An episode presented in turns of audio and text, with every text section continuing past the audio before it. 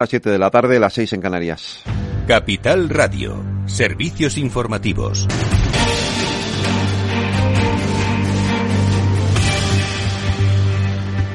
Buenas tardes. El G20 acuerda emitir un comunicado en el que condena una era de guerra y rechaza las amenazas nucleares, informa Lorena Ruiz. Si la declaración conjunta de los líderes del G20 pactada hoy en Bali tras una semana de negociaciones será más agresiva de lo esperado, según los diplomáticos comunitarios, indican que las conclusiones del texto reflejan no solo la determinación de los países más ricos, sino también la presión de los más empobrecidos que cada vez sufren más los efectos de la guerra. En ella declaran que nuestra era no debe ser de guerra y que el uso o amenaza de uso de armas nucleares es inadmisible. Sin embargo, no ha habido unanimidad en el G20 para condenar en bloque a Putin. En esta línea se ha movido el presidente del gobierno Pedro Sánchez, que pide a su homólogo chino Xi Jinping que utilice su influencia como potencia estabilizadora para que Rusia ponga fin al conflicto.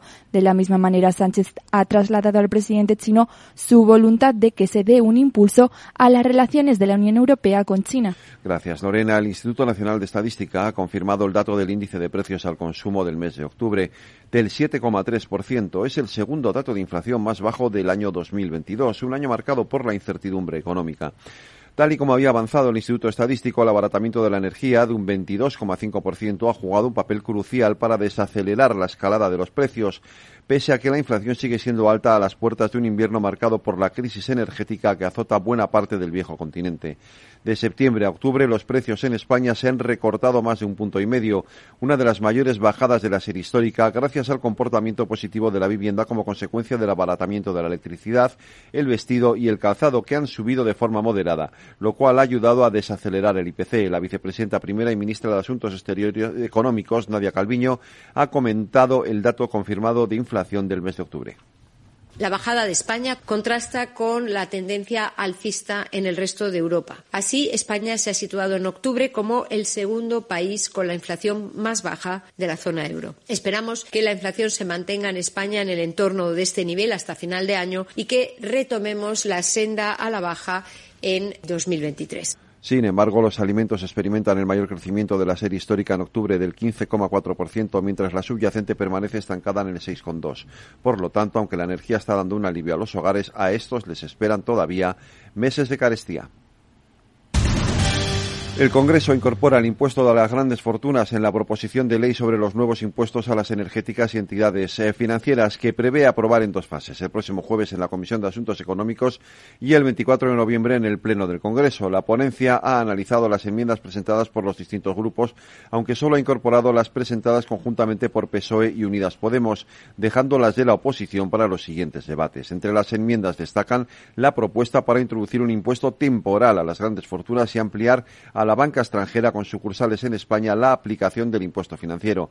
Este gravamen será del 1,7% para, para los patrimonios de entre 3 y 5,3 millones de euros, del 2,1% para los patrimonios entre 5,3 y 10,6 millones y del 3,5% para aquellos patrimonios superiores a los 10,6 millones de euros. La vicepresidenta primera y ministra de Asuntos Económicos le da esta semana a la banca para pactar las ayudas a los hipotecados en sus problemas financieros por la escalada del Euribor, Lorena Ruiz. Si el gobierno y la banca intentan llegar a un acuerdo para ayudar a los ciudadanos que tengan problemas con el pago de sus hipotecas, entre las negociaciones se encuentran medidas destinadas exclusivamente a los colectivos vulnerables otras para los ciudadanos con rentas medias y bajas y otra para facilitar el cambio de un préstamo variable a otro fijo. Esta última iniciativa se aplicaría a todos los colectivos con la intención de ayudar en un contexto de subida de tipos de interés, alentar la competencia entre entidades y consolidar en el mercado la hipoteca fija. Junto a estas medidas de carácter general, el Gobierno y la banca negocian también otras soluciones más específicas, pero el tiempo corre.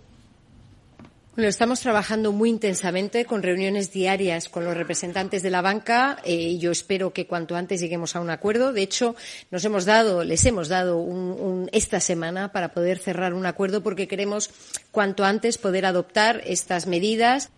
Así las cosas, la vicepresidenta primera y ministra de Economía, Nadia Calviño, da esta semana de plazo a la banca para cerrar el acuerdo que espera permita tener todas las medidas a punto para entrar en vigor el próximo 1 de enero. Gracias, Lorena. Un último apunte. Los negociadores del Parlamento Europeo y el Consejo han alcanzado un acuerdo provisional sobre el presupuesto de la Unión para 2023.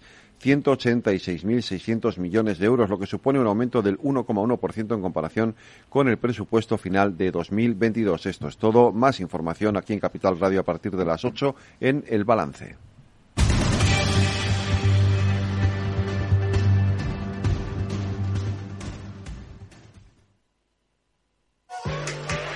Hola, este es el Black Friday de Movistar, que no es como el resto, es mejor. Porque si llevas tu antiguo smartphone a una tienda Movistar para reciclar, te lo recompran, te dan dinero o te lo descuentan de un dispositivo nuevo que tú elijas. Es bueno para ti y es bueno para el planeta. Infórmate en las tiendas Movistar.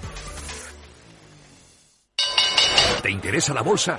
Compra y vende acciones o ETF sin comisiones hasta 100.000 euros al mes. ¿Has oído bien? Sin comisiones.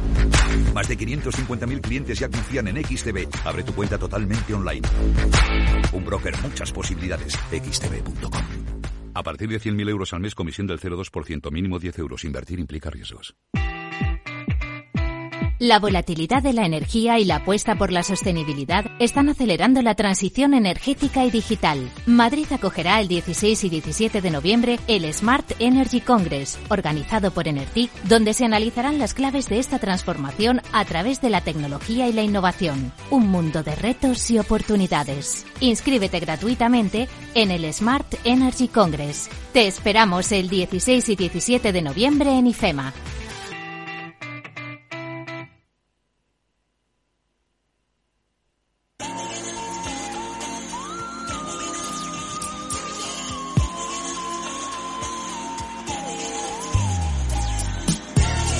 Después del trabajo, After Work, con Eduardo Castillo, Capital Radio.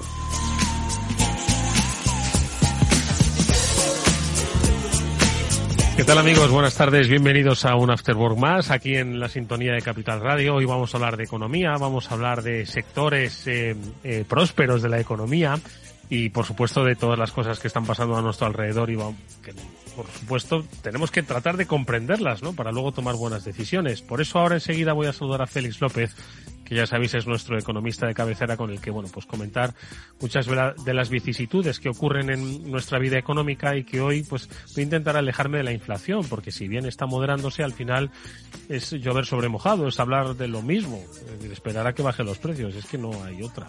Por eso intentaré, no sé, tocar otros temas, como por ejemplo el de las criptomonedas, que seguro que alguna lectura se ha hecho Félix y algún apunte de interés nos va a compartir. Digo que hoy vamos a hablar de sectores de la economía porque además de hablar con Félix vamos a tener sendas entrevistas que nos van a aproximar, yo creo que a los dos sectores más rentables hoy en día de la, eh, de la sociedad económica, el del entretenimiento y el de la formación. La gente quiere formarse y luego quiere entretenerse. Lo digo porque vamos a hablar a lo largo del programa con, en primer lugar, con Maite González, que es directora de Shopper y Media en Cantar, que son especialistas en medición de audiencias. Como sabréis, bueno, pues han hecho un interesantísimo y amplio informe sobre la penetración que tienen las plataformas de streaming, bueno, los Netflix, los Prime Video, los Disney, etcétera, etcétera, en vuestras casas, eh, los hábitos de consumo y hacia dónde estas tendencias nos dirigen. ¿Tendrán publicidad estas plataformas? Ya la tienen algunas de ellas, ¿no? Bueno, pues de eso hablaremos y muchas otras cosas con Maite González ahora enseguida. Y luego ya un poco más centrado el programa, vamos a tocar el tema de la formación. Vamos a hablar con Cegos, que es una multinacional de la formación, diría yo. 70 años hacen en España esta compañía francesa y su CEO para España y Latinoamérica, Jesús Araujo, nos va a acompañar pues para contarnos cómo ahora las empresas les piden formación. ¿no? En estos tiempos tan líquidos, cambiantes y rápidos, donde dicen que las estrategias no se pueden medir nada más que de meses en meses, bueno, pues la, formación o el reciclaje dentro de las empresas, ¿hacia dónde apunta? Bueno, pues lo hablaremos con Jesús en, en, en este programa.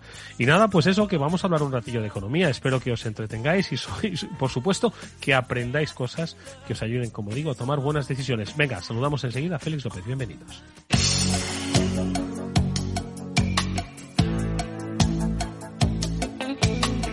Eduardo Castillo en Capital Radio, After Work.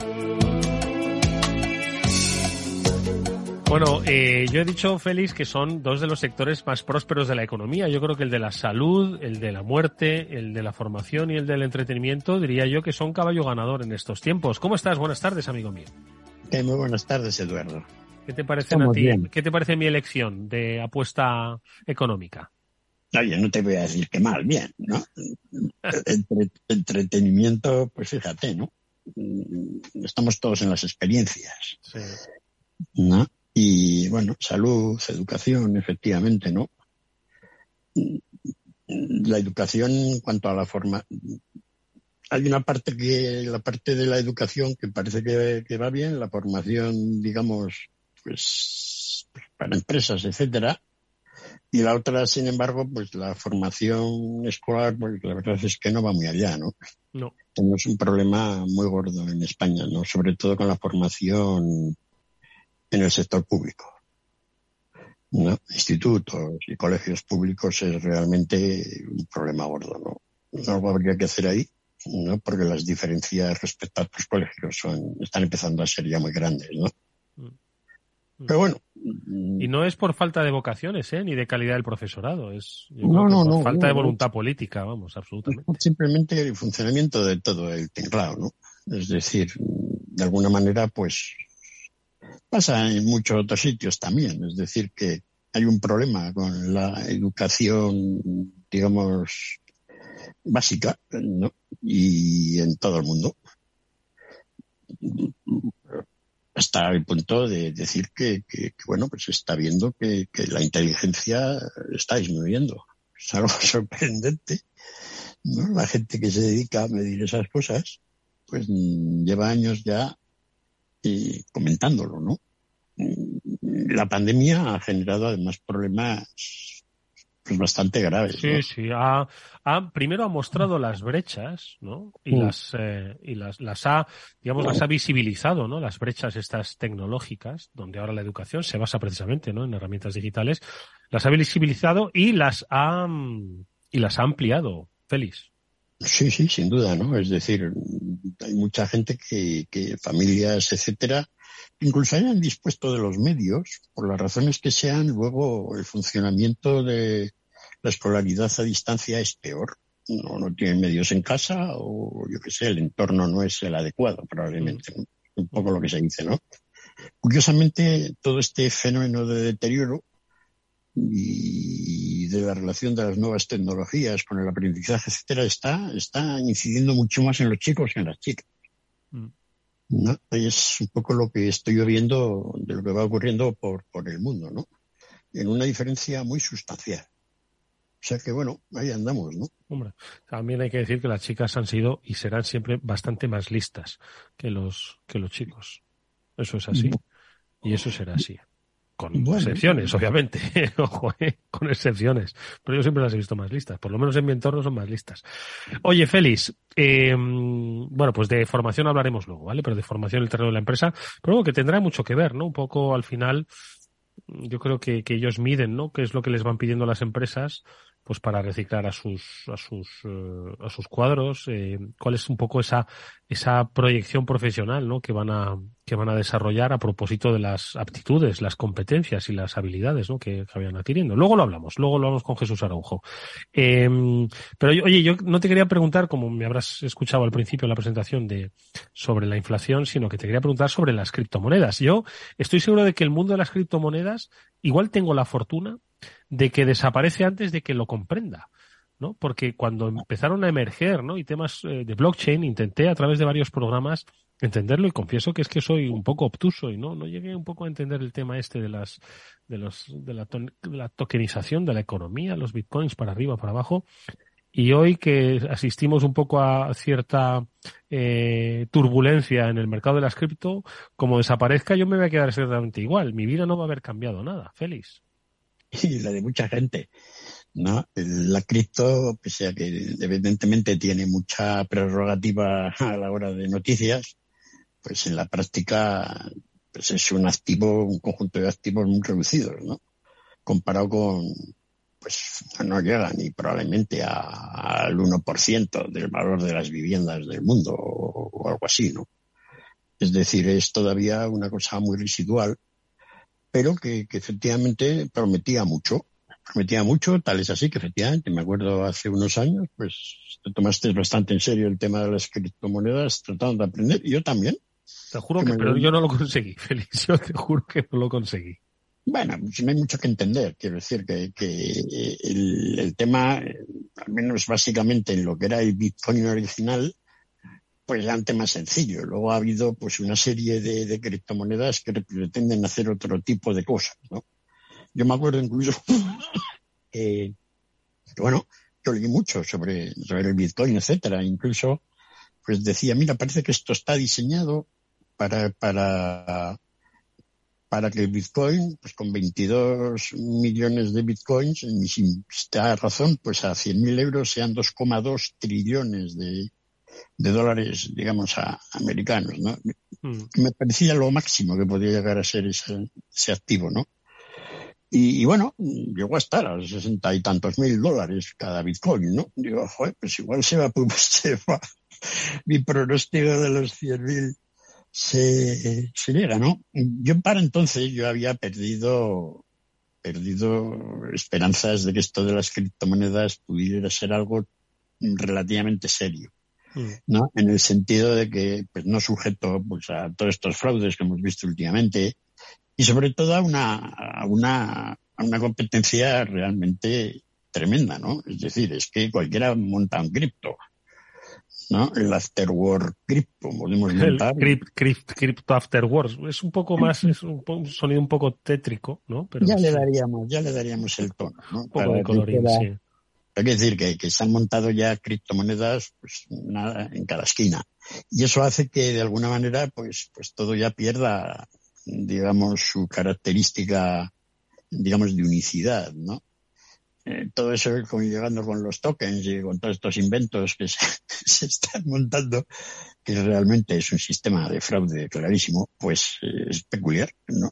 Y, bueno, yo creo que efectivamente puede ser que, todavía eres joven, ¿no? Y puedes vivir mucho, con lo cual quiere decir que... Y, y algún día lo, en, lo entienda.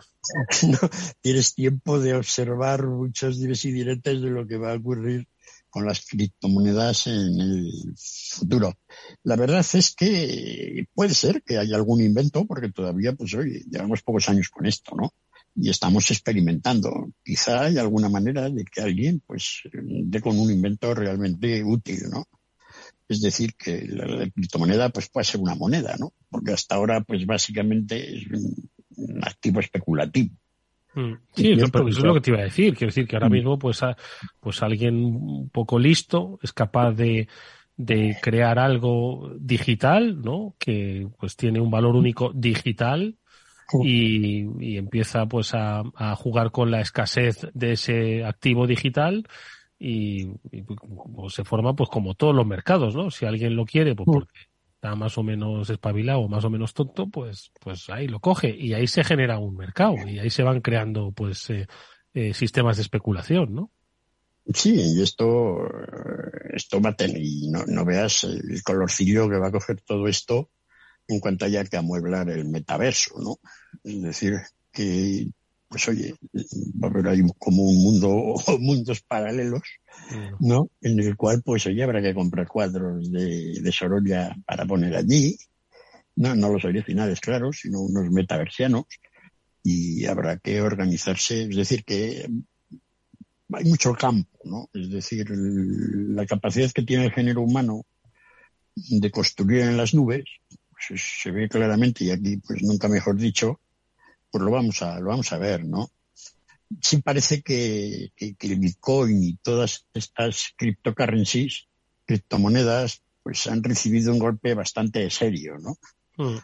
Aún, así, pues oye, un Bitcoin a 18.000 o 19.000 dólares, pues todavía es un activo potente, ¿no? ¿A cuánto ha llegado a estar el Bitcoin en su máximo?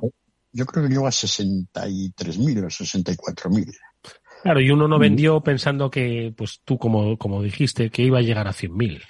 Sí, ya, ya, ya hay, curiosamente, relativamente ya había poco APSA, y quiero decir que comprar a 66 para vender a 100, pues oye, está bien, ¿no? Pero ya mm. no era eh, comprar a 10 para vender a 10.000. Mm. Y, y bueno, pues así andamos, ¿no? Es decir, que que bueno, sigue siendo todavía un precio, pues oye, ¿verdad? Eh, es cierto que el valor de todas las criptomonedas pues yo creo que en total pues llegaron a ser 3,3 trillones en total de, dólares americanos, ¿no? El sistema americano, 3 billones de dólares españoles, pues eso ha quedado reducido a, menos de la tercera parte, ¿no? Mm. Es decir, que ahora, pues, pues oye, ya es un poco de, de pobres, ¿no? Mm. Por decirlo de alguna manera.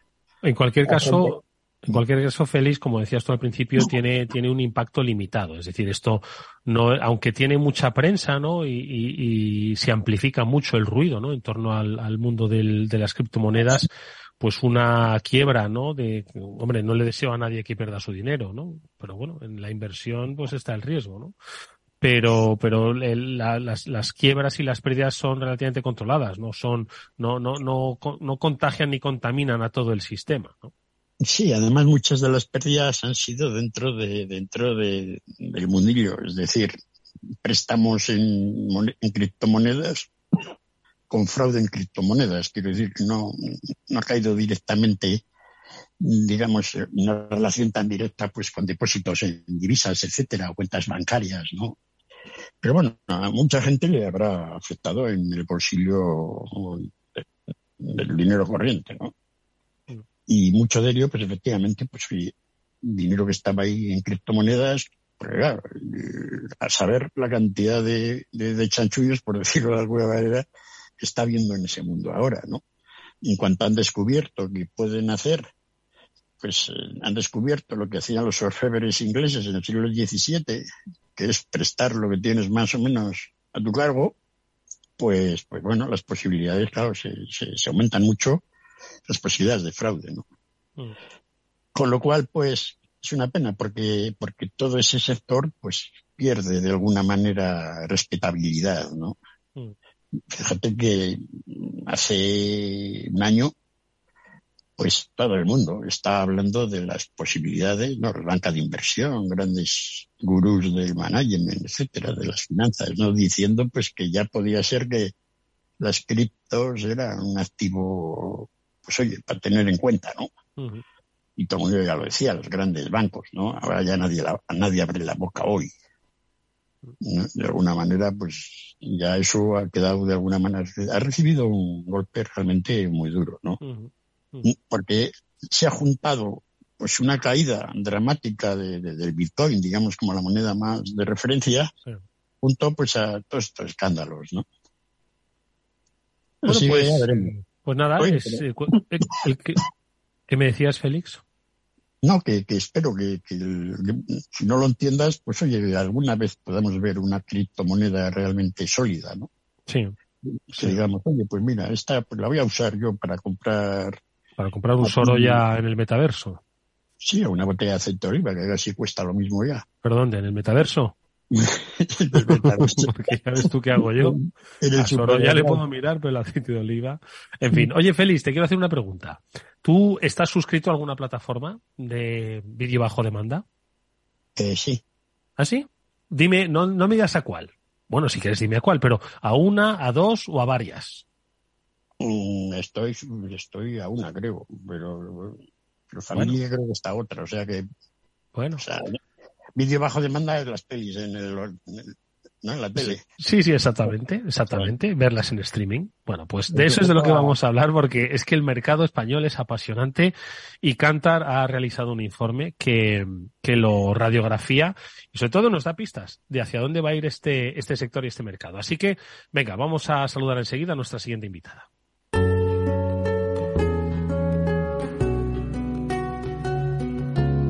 Después del trabajo, After Work, con Eduardo Castillo, Capital Radio. Bueno, pues eh, Félix es uno de los, y yo también, ojo, eh, uno de los 12 millones y medio casi de hogares que tenemos, pues, por lo menos una plataforma de vídeo en streaming. ¿Esto cuánto es? Un 66% de penetración de estos servicios. La verdad es que es algo, yo diría que impensable hace cinco años, ¿no? Pero bueno, así son los crecimientos exponenciales de estas transformaciones digitales. Bueno, pues estos son simplemente aspectos, nada, superficiales de un interesantísimo informe que ha realizado Cantar eh, en términos de Man y del que vamos a conocer pues un par de aspectos con la ayuda de, Maite González, que es directora de Shopper y Media en Cantar, en la división de Web Panel. Maite nos acompaña, ¿qué tal? ¿Cómo estás? Buenas tardes, Maite. Hola, buenas tardes, Eduardo. ¿Cómo estáis? Oye, pues eh, nada, encantados de charlar contigo, sobre todo para que nos describas este apasionante eh, sector y mercado, porque este informe que habéis realizado, ¿no? Radiografía, yo creo una, un, un, escenario que era impensable hace cinco años. Es cierto que había una penetración eh, constante, ¿no? Eh, y creciente, ¿no? Del, del vídeo bajo demanda, pero como todo en tecnología ha sufrido un crecimiento exponencial y España se ha convertido en un mercado hipercompetitivo, habéis visto en Cantar, en el eh, terreno del uso de las plataformas de vídeo bajo demanda, de las plataformas de streaming, ¿no? Totalmente. Bueno, la verdad es que España es un mercado que, que, destaca entre los países de nuestro, de nuestro alrededor por tanto por el número de suscriptores, como decías, ese 66% de hogares, que es aproximadamente los 12 millones y medio que comentabas, como por el número promedio, ¿no? de suscripciones a plataformas que tenemos cada uno en, en nuestros hogares. Y decimos que destaca porque este, este estudio, este informe no se hace únicamente en España. Tenemos también ya desde hace más tiempo, realmente lo que hemos hecho es en este, en el segundo trimestre de este año se lanzó en España, pero llevamos varios años con él en Estados Unidos, Gran Bretaña, Alemania y Austria y realmente de los países más cercanos a nuestro entorno, que puede ser pues Alemania, Austria, Gran Bretaña, realmente pues no tienen estas tasas o estos porcentajes de penetración, ¿no? Estamos hablando que en el resto se quedan en un 55% y en España, como te decía, solo un 66%. Mm. Únicamente, como siempre, ¿no? Como os podéis imaginar, pues Estados Unidos sí que, sí que destaca porque allí es prácticamente el 90% de la, de la población el que está suscrito a alguna plataforma de este tipo. Mm. Oye, Maite, vosotros sois un, grupo, ¿no? históricamente conocido por, eh, por ser quienes erais, quienes medíais, ¿no? Las, las audiencias, ¿no? De, de la televisión, de la llamada televisión tradicional. Hoy eh, sois capaces de medir, ¿no? Esos eh, usos, esos consumos, ¿no? Audiovisuales en las, en las plataformas. Eh, como expertos, ¿no? En este terreno, ¿os ha sorprendido el, crecimiento tan rápido que se ha producido esa, digamos, esa transición desde la televisión, desde la, el consumo de televisión tradicional a las nuevas, eh, a las nuevas formas de consumo? Y por otro lado, ¿te sorprende que España tenga tanta fuerza con respecto a otros países europeos? Pues a ver, en general te diría, y bueno, me aventuro un poco, ¿no? Que, que, que sí y no. ¿Y por qué sí y no, no? Porque, eh, bueno, quizás podamos pensar, ¿no? Que siempre en este tipo de, de, de temas, pues como más tecnológicos, etcétera, eh, puede estar Estados Unidos muy, muy por delante de nosotros, que, que así es, pero luego España, tanto por ejemplo en tema, pues de, de usos de móviles, de usos de apps, etcétera, es un país que en general destaca. Y esto es lo que ha pasado también con las plataformas de streaming. De hecho, destaca también por el, el, el número, digamos, de oferta que hay, que hay oferta no únicamente global, global, o sea, no únicamente de compañías globales como un Netflix o Amazon Prime Video, etcétera, sino que también tenemos nuestras propias, eh, digamos, opciones locales, ¿no? Como puede ser Movistar o, o, Filmin. Entonces, realmente te digo que, bueno, no sé si te he contestado, pero digo que sí, no, ¿no? Porque realmente mm. luego España sí que en general en este tipo de, de cosas suele ser un país que tiene bastante, que tiene bastante público, ¿no? Por decirlo de alguna forma la verdad es que es curioso el comportamiento del mercado, tú lo has dicho, hay, eh, es hipercompetitivo. En España no solo están las plataformas globales como las que has mencionado, Prime, Netflix, que por cierto Prime es la que más número de suscripciones tienen en nuestro país, por lo menos en, los últimos, en el, tercer trimestre de este año. No sé si eso tiene que ver mucho pues por el servicio de, de alta que da pues el, el, lo que es la plataforma de e-commerce, ¿no? Que tiene Amazon, que lo desconozco sino que también tiene, como ponías eh, de manifiesto, plataformas propias como es Movistar y como es eh, Filming. Es, ¿Esto lo hace más complicado, lo hace más complejo? O por otro lado, de alguna forma también habéis visto en el informe que eh, pues hay quien tiene no una, sino dos, incluso hasta seis plataformas contratadas, Maite. A ver, pues lo hace más complejo, eh, pero también lo hace, digamos, más entretenido y ahí, pues hasta lo que nosotros como consumidores, ¿no? Seamos capaces de, de absorber.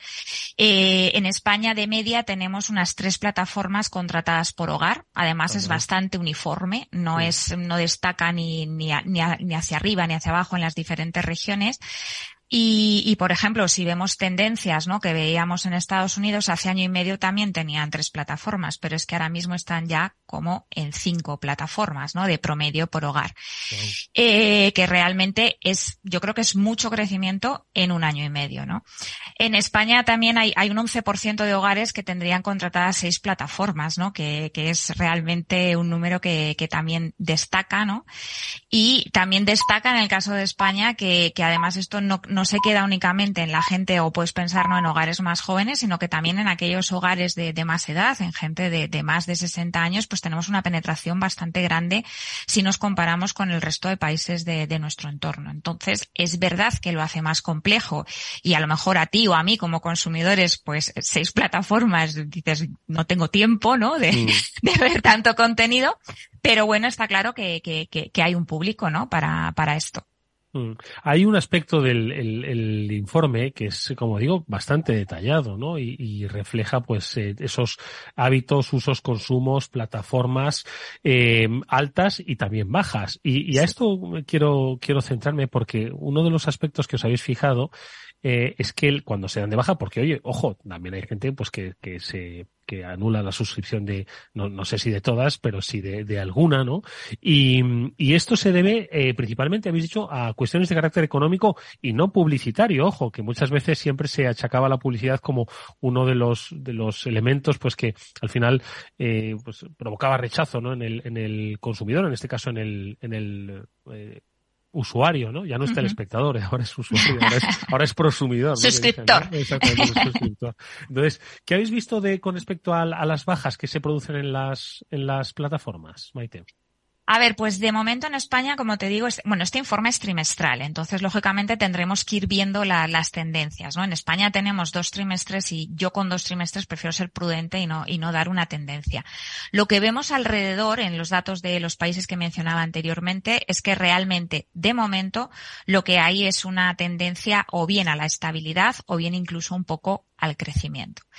Sí que es cierto que, bueno, no nos es ajeno, ¿no? Que estamos en un entorno inflacionario, que los precios y el bolsillo preocupan mucho y que nos dicen que el 23% de las personas que hemos entrevistado nos dicen que se podrían plantear darse de baja en el próximo trimestre y el principal motivo, como tú bien decías, sería ahorrar dinero porque realmente eh, el, el, motivo para contratar a estas plataformas, y a mí esto sí que fue algo que me sorprendió, ¿no? Cuando empecé a ver lo, los datos, ¿no? Porque uno no se puede extrapolar a sí mismo sí. como, como consumidor y cuando empiezas a ver los datos es que realmente el tema de la publicidad que mencionabas tú no es una de las principales razones, o sea, el hecho de evitar publicidad, ¿no? No es una de las principales razones para contratar esta suscripción. Es una razón, pero está como en el tercer lugar y a mucha, a mucha distancia de la razón propia del contenido, de, de el contenido que voy a ver y cuándo lo voy a ver.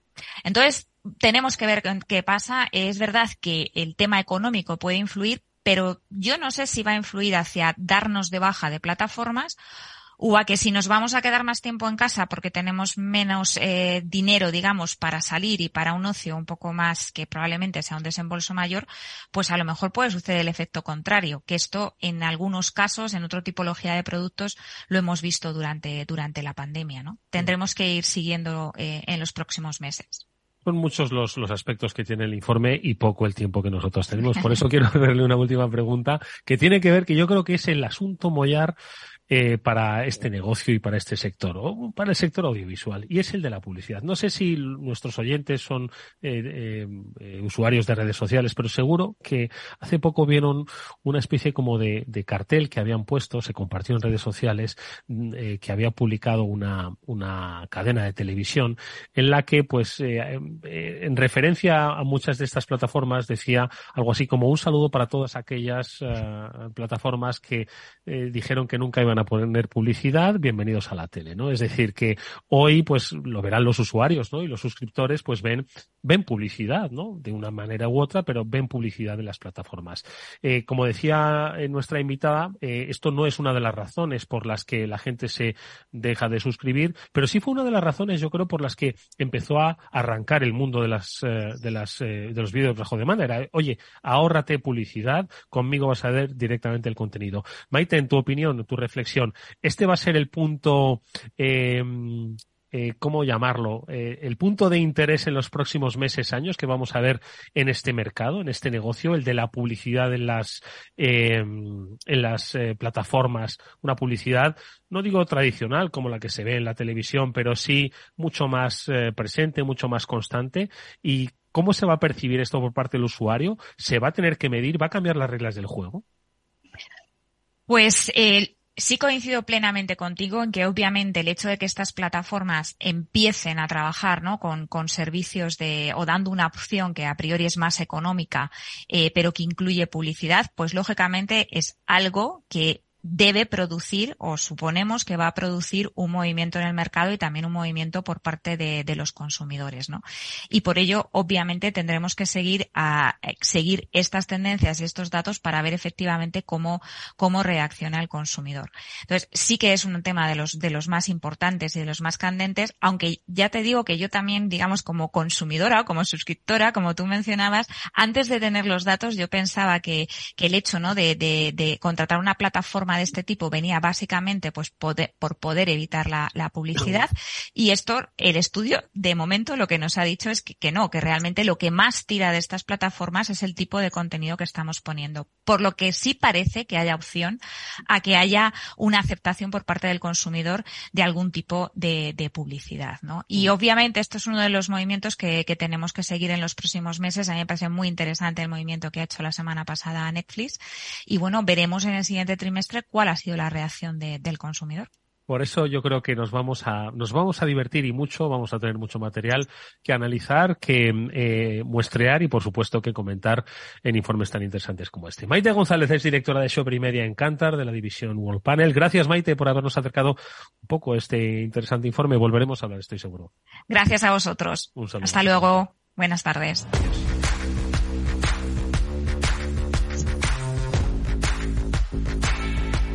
Vamos con un consejo. Si inviertes en bolsa, esto te interesa. XTB tiene la mejor tarifa del mercado para comprar y vender acciones y ETFs. No pagues comisiones hasta 100.000 euros al mes. Si inviertes en bolsa o quieres empezar más sencillo e imposible, entras en xtb.com, abres una cuenta online y menos de 5 minutos compra y vende acciones sin comisiones. Además, te vamos a atender las 24 horas al día. ¿Qué estás esperando? Ya son más de 500.000 clientes los que confían en xtb.com. Un broker, muchas posibilidades, xtb.com. A partir de 100.000 euros al mes, la comisión es del 0,2% mínimo 10 euros. Invertir implica riesgos.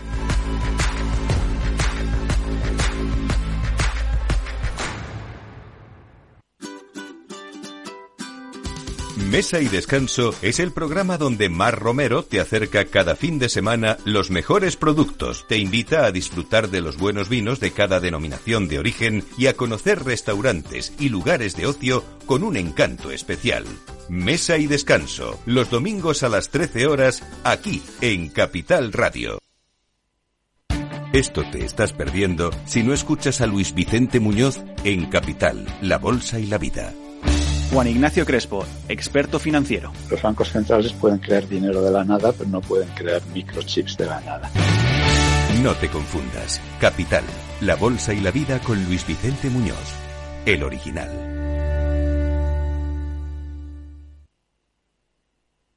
Después del trabajo, After Work, con Eduardo Castillo, Capital Radio.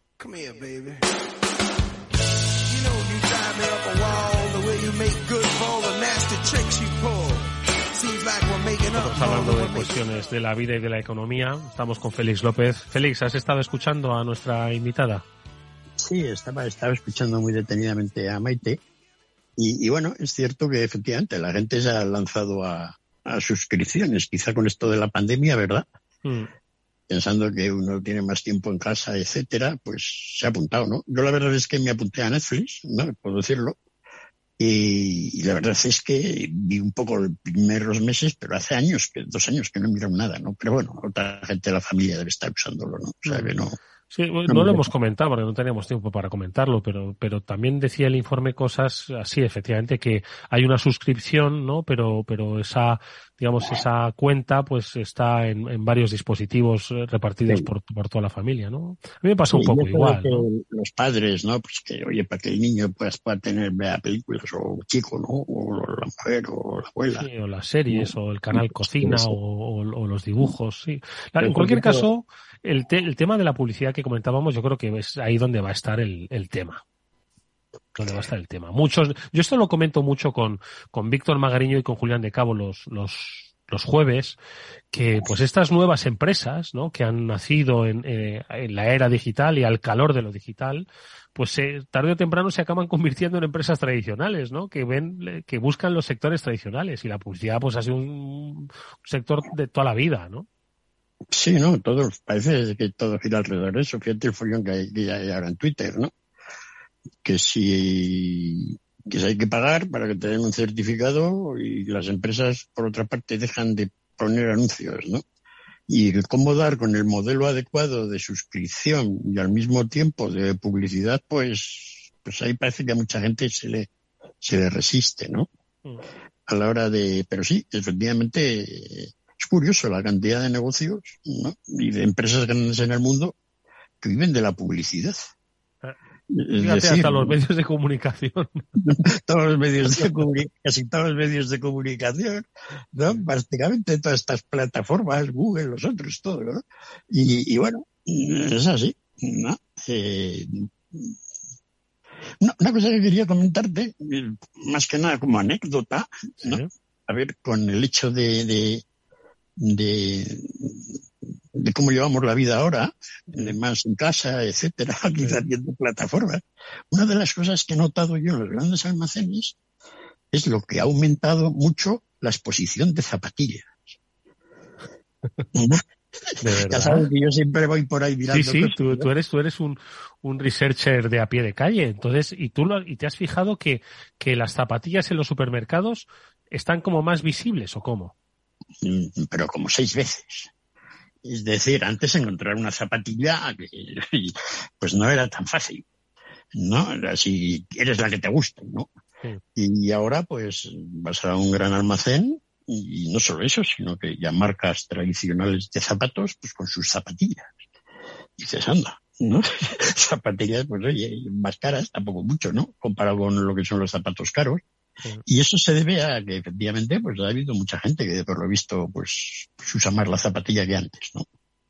Y quizá porque dejan el zapato fuera de casa y ya por Pero bueno, es como es como lo de las corbatas, quiero decirte que seguro que el stand de las corbatas está hasta con polvo, porque es que hoy ya llevar corbata, pues uno el día que se case y, ni eso. Pero bueno, es que han cambiado muchas cosas y precisamente Félix de cambios es de lo que tiene que estar eh, siempre en permanente alerta la empresa.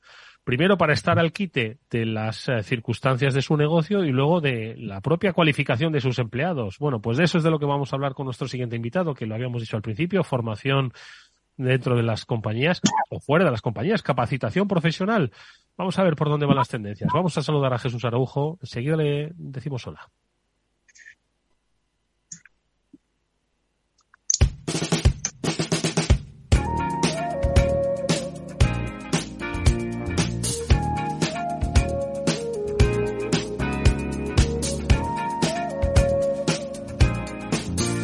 Bueno, pues eh, lo decíamos eh, al principio, eh, que hoy en día es, eh, es complejo, es, un buen negocio, pero es, cada vez más complejo, ¿no? Porque la formación en qué consiste? En capacitar a las personas en habilidades que den respuesta pues a necesidades y a problemas actuales, ¿no?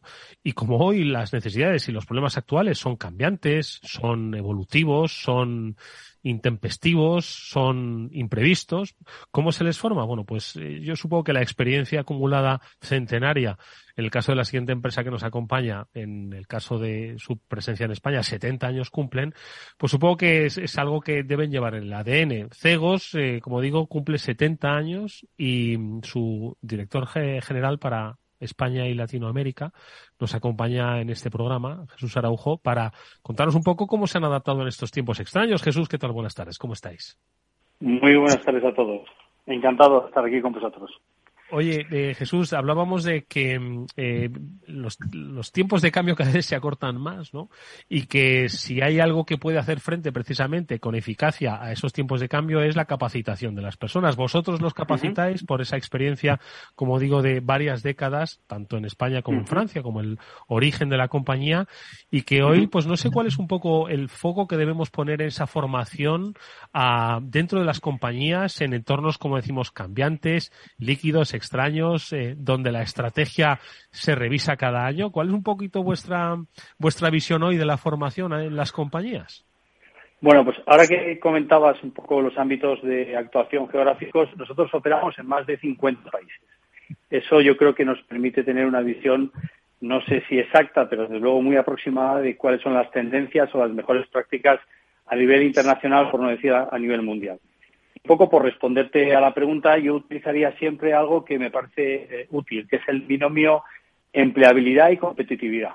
Mm. Es decir, al final las organizaciones tienen que competir, tenemos que competir en un entorno que, como muy bien explicabas, cada vez pues eh, no solo más cambiante, sino con menos visibilidad, más quebradizo, bueno, lo que se dice eh, buca o bani, ¿verdad? Mm. Y, los empleados, los colaboradores, los profesionales también, dentro o, para buscar otro, otro empleo fuera. Y por tanto la empleabilidad se, se convierte en algo clave. Entonces, por responder también de forma incluso más específica, pues de entrada hay una cuestión que todas las organizaciones están muy interesadas en, poner eh, blanco sobre negro, que es el concepto de learnability. La primera cuestión que en estos momentos hay muchas compañías eh, focalizadas en ello es que toda su gente esté eh, con una actitud, con una cultura de formación permanente porque ese cambio es permanente, como muy bien tú, tú también indicabas, ¿no? Y luego, pues evidentemente hay mucha digitalización y las soft skills, las power skills, que se dicen ahora, pues están muy al cabo de la calle, sin ninguna duda. ¿Qué es lo que están ahora mismo demandando pues las empresas, la realidad económica, el mercado, en estos entornos que los has definido perfectamente, ¿no? Ya solo con hablar de Buca. Hay quien dice que Buca se ha quedado eh, anticuado, pero vamos, en absoluto. Yo creo que seguimos viviendo en un Buca permanente. Ahora dicen Bani, ¿eh? Ahora dicen Bani. Yo, si me permite la broma, creo que hay un curso que tendríamos que sacar una formación que es formar o liderar en tiempos revueltos. ¿eh? Es así, es Porque así, realmente eh, creo que es el reto eh, casi diario, ¿no? Bueno, pues las compañías lo que lo que tienen claro que en un entorno digital eh, la parte de las de las soft skills, las habilidades, pues son críticas. Son críticas eh, porque los entornos de trabajo están cambiando, porque la tecnología que utilizamos está cambiando y es verdad que hay una formación técnica, pero cada vez más se está volviendo a una formación eh, digamos, más precisa para, para, aspectos más transaccionales o más de contenido, pero hay cuestiones de habilidades y también de valor que se está buscando volver a lo presencial, ¿de acuerdo? Y se está haciendo, yo creo que muy correctamente, buscando discriminar muy bien dónde la, la tecnología y la digitalización nos aporta valor para la escalabilidad, para la socialización, para la democratización de la formación y dónde debemos concurrir de forma presencial y, por tanto, con una interacción mayor eh, pues a colectivos pues para objetivos más eh, concretos o definidos. ¿no? Mm. Eh, Jesús, has, mencionado el, término eh, presencial, ¿no? Y yo te quería preguntar por el impacto de la pandemia tanto en CEGOS, ¿no? Porque al final eh, la formación fue protagonista, lo comentábamos al principio del programa, ¿no? La formación fue protagonista durante la pandemia en todos los aspectos, ¿vale? No solo esa formación en los eh, ciclos de, educación secundaria, sino la, toda la formación, ¿no? En las escalas de formación. Eh, eso por un lado. Y luego por otro, eh, también impactó en las estructuras empresariales en cuanto al teletrabajo, en cuanto a la cohesión de equipos, el papel que hacía antes la formación, ¿no? Dentro de las estructuras de las empresas, yo creo que también se vio impactado. Entonces, un poco cuáles son esas dos lecturas más propias, ¿no? Desde CEGOS y luego la que visteis en las empresas. Bueno, pues eh, yo ahí, si me permites, voy a intentar ser, no voy a decir políticamente incorrecto, pero voy a intentar explicarlo con una cierta claridad.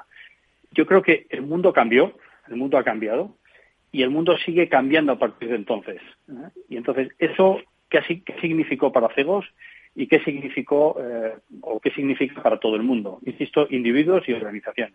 Mm. Nosotros en el año 2020 eh, pudimos ver cómo en diferentes partes del mundo hubo denominadores comunes.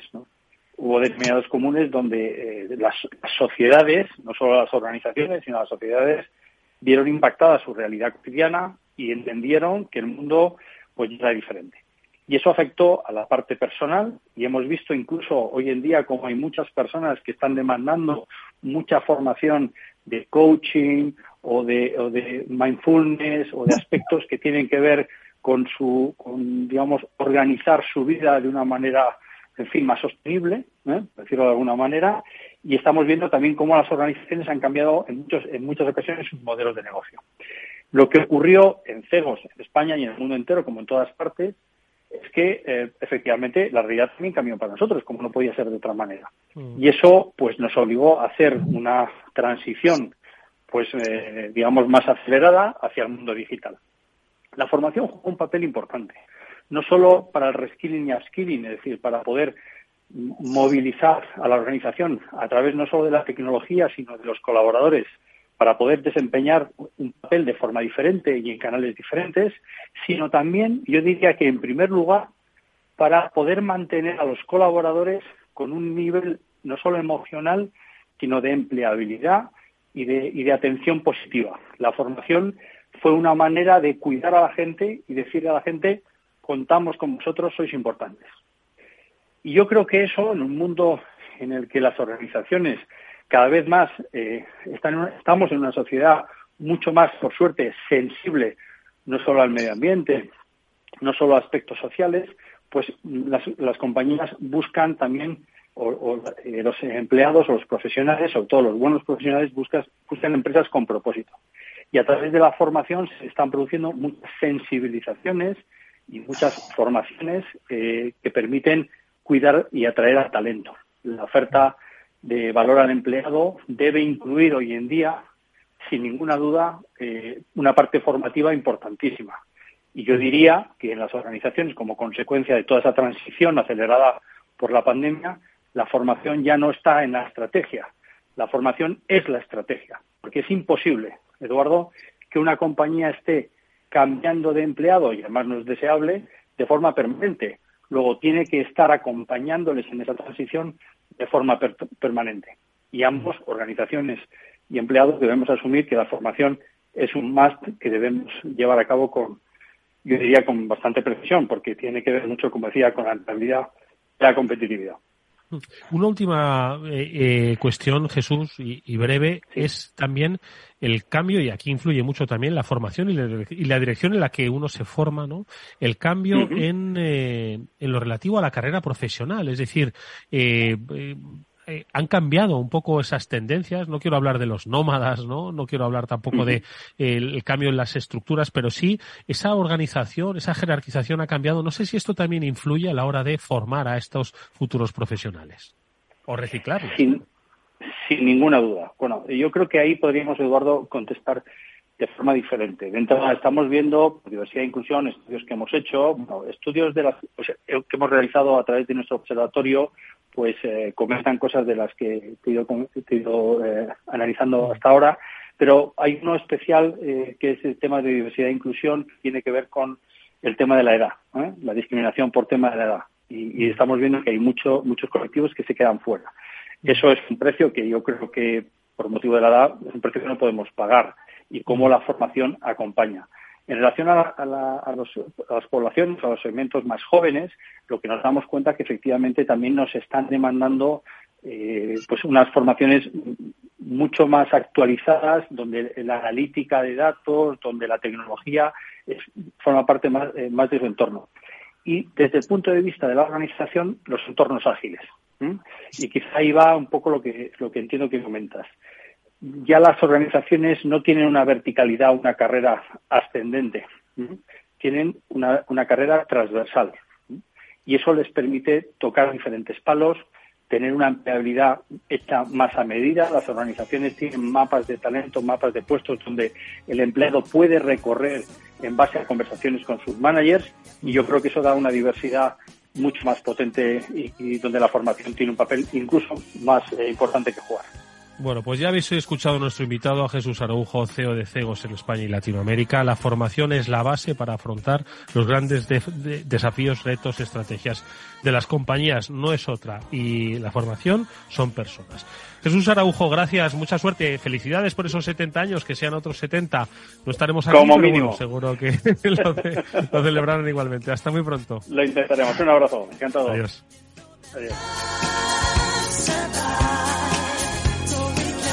Feliz, que nos hemos quedado sin, sin tiempo, madre mía. Pero bueno, oye, tú, tú es que tú, tú has leído mucho y eso es como una formación continua en ti, claro. Y tú te has estado formando permanentemente, ¿o no? Sí, todos los días. Es decir, lo mío, lo de la. Cuando hablas de formación continuada, pues digo, es lo que hago yo, ¿no? Metiéndome todos esos tomazos, ¿no? Entre pecho y espalda, ¿no? Pues hay que formarse en Bitcoin, lo igual no sirve para nada, ¿no? Es un poco, un poco así, ¿no? Sí, es, pues oye, los que nos hemos dedicado un poco también a la enseñanza, ¿no? Y, y tenemos que seguir aprendiendo en, en, nuestra profesión. Desgraciadamente en la mía pues es demasiado amplio, ¿no? Me gustaría quizá haberme centrado en un tema mucho más concreto, pero es que toda la economía da para, mucho, ¿no? A la hora de, de, de, de cómo escoger el hacer, ¿no? La verdad es que, oye, pues tu entrevistado está en una situación, la verdad, muy privilegiada para, para observar muchas cosas de, de cómo va el mundo ahora, ¿no? Es decir... Sí, ya te he dicho como... que hoy los dos invitados que vamos a tener tienen mm. posición de privilegio. El, el entretenimiento, el ocio y el negocio, que me gusta decir a mí. La formación y el, y, sí. y el ocio. Con lo que me gusta a mí ver y observar, ¿no? Pues estar en un sitio donde puedas observar cosas que no, normalmente pues uno no observa, pues efectivamente es un privilegio, ¿no? Ver cómo todas las empresas efectivamente ahora pues se están, digamos, dotando de, de, de, de, la educación y de la formación, pues quizá como, como un poco la estrategia, ¿no? Es decir, ¿cómo vas a es que no les queda otra, es que no les queda otra. Como vas a tener empleado contento, no vaya a ser que se te produzca otra gran dimisión, ¿no? Sí. Y, y ahí andamos. Muy interesante, ¿no? Sí, sí, hombre, de... las, las empresas deben ser el, el, la herramienta que canalice la, el reciclaje, ¿no? Y, y, más en estos tiempos. Joder. Tú y yo venimos de lo, de lo analógico. Tú, tú más si cabe. Tú más si cabe, no te estoy llamando viejo, ¿vale? Pero tú más si cabe, ¿no? Y al final, pues mira, los dos hablando de Netflix, esto porque nos compete en nuestro ocio, pero en el mundo del negocio es una obligación para las empresas que, te, que actualicen a través de la formación a sus empleados. En fin, que nos tenemos que ir, Félix, que como siempre ha sido un placer. Escucha, ponte en Netflix, hombre, ya que lo pagas, que veas las actualizaciones, hombre, que, que voy a ver si, sí, te acuerdas de la si, contraseña. Voy a ver si veo algo y lo cuento, a ver qué observo. Oye, como siempre es un placer escucharte, Félix. Nos vemos la semana que viene. Un fuerte abrazo. Vale. Nos despedimos vale. nosotros de todos vosotros, dándole las gracias a Jorge Zumeta por haber estado ahí controlando técnicamente. Hasta mañana.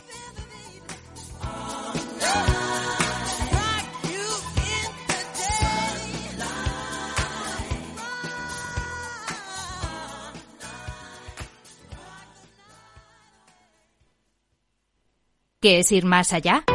Con Arval podrás llegar donde te propongas de la forma más sostenible y darle a tu empresa todas las soluciones de movilidad que necesite, asesorando con las mejores opciones de movilidad para las distintas necesidades de tu flota, con vehículos electrificados, bicicletas, coche compartido. Arval, la transición energética arranca aquí. Más información en arval.es. En la era de la realidad virtual y teletrabajo, las empresas utilizan cada vez más los servicios en la nube e Internet se convierte en la nueva red corporativa. Pero la nube no siempre es un entorno muy seguro. Zscaler, con su nuevo y radical modelo Zero Trust, asegura usuarios y cargas de trabajo tanto de aplicaciones públicas como privadas. Descubra más en zscaler.es.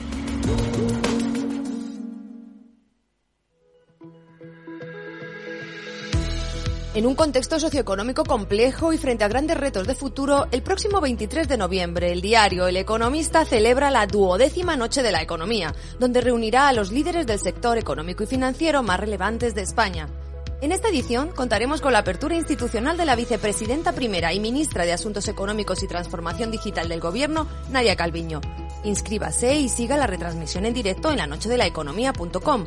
Del Economista, medio líder en información económica en español.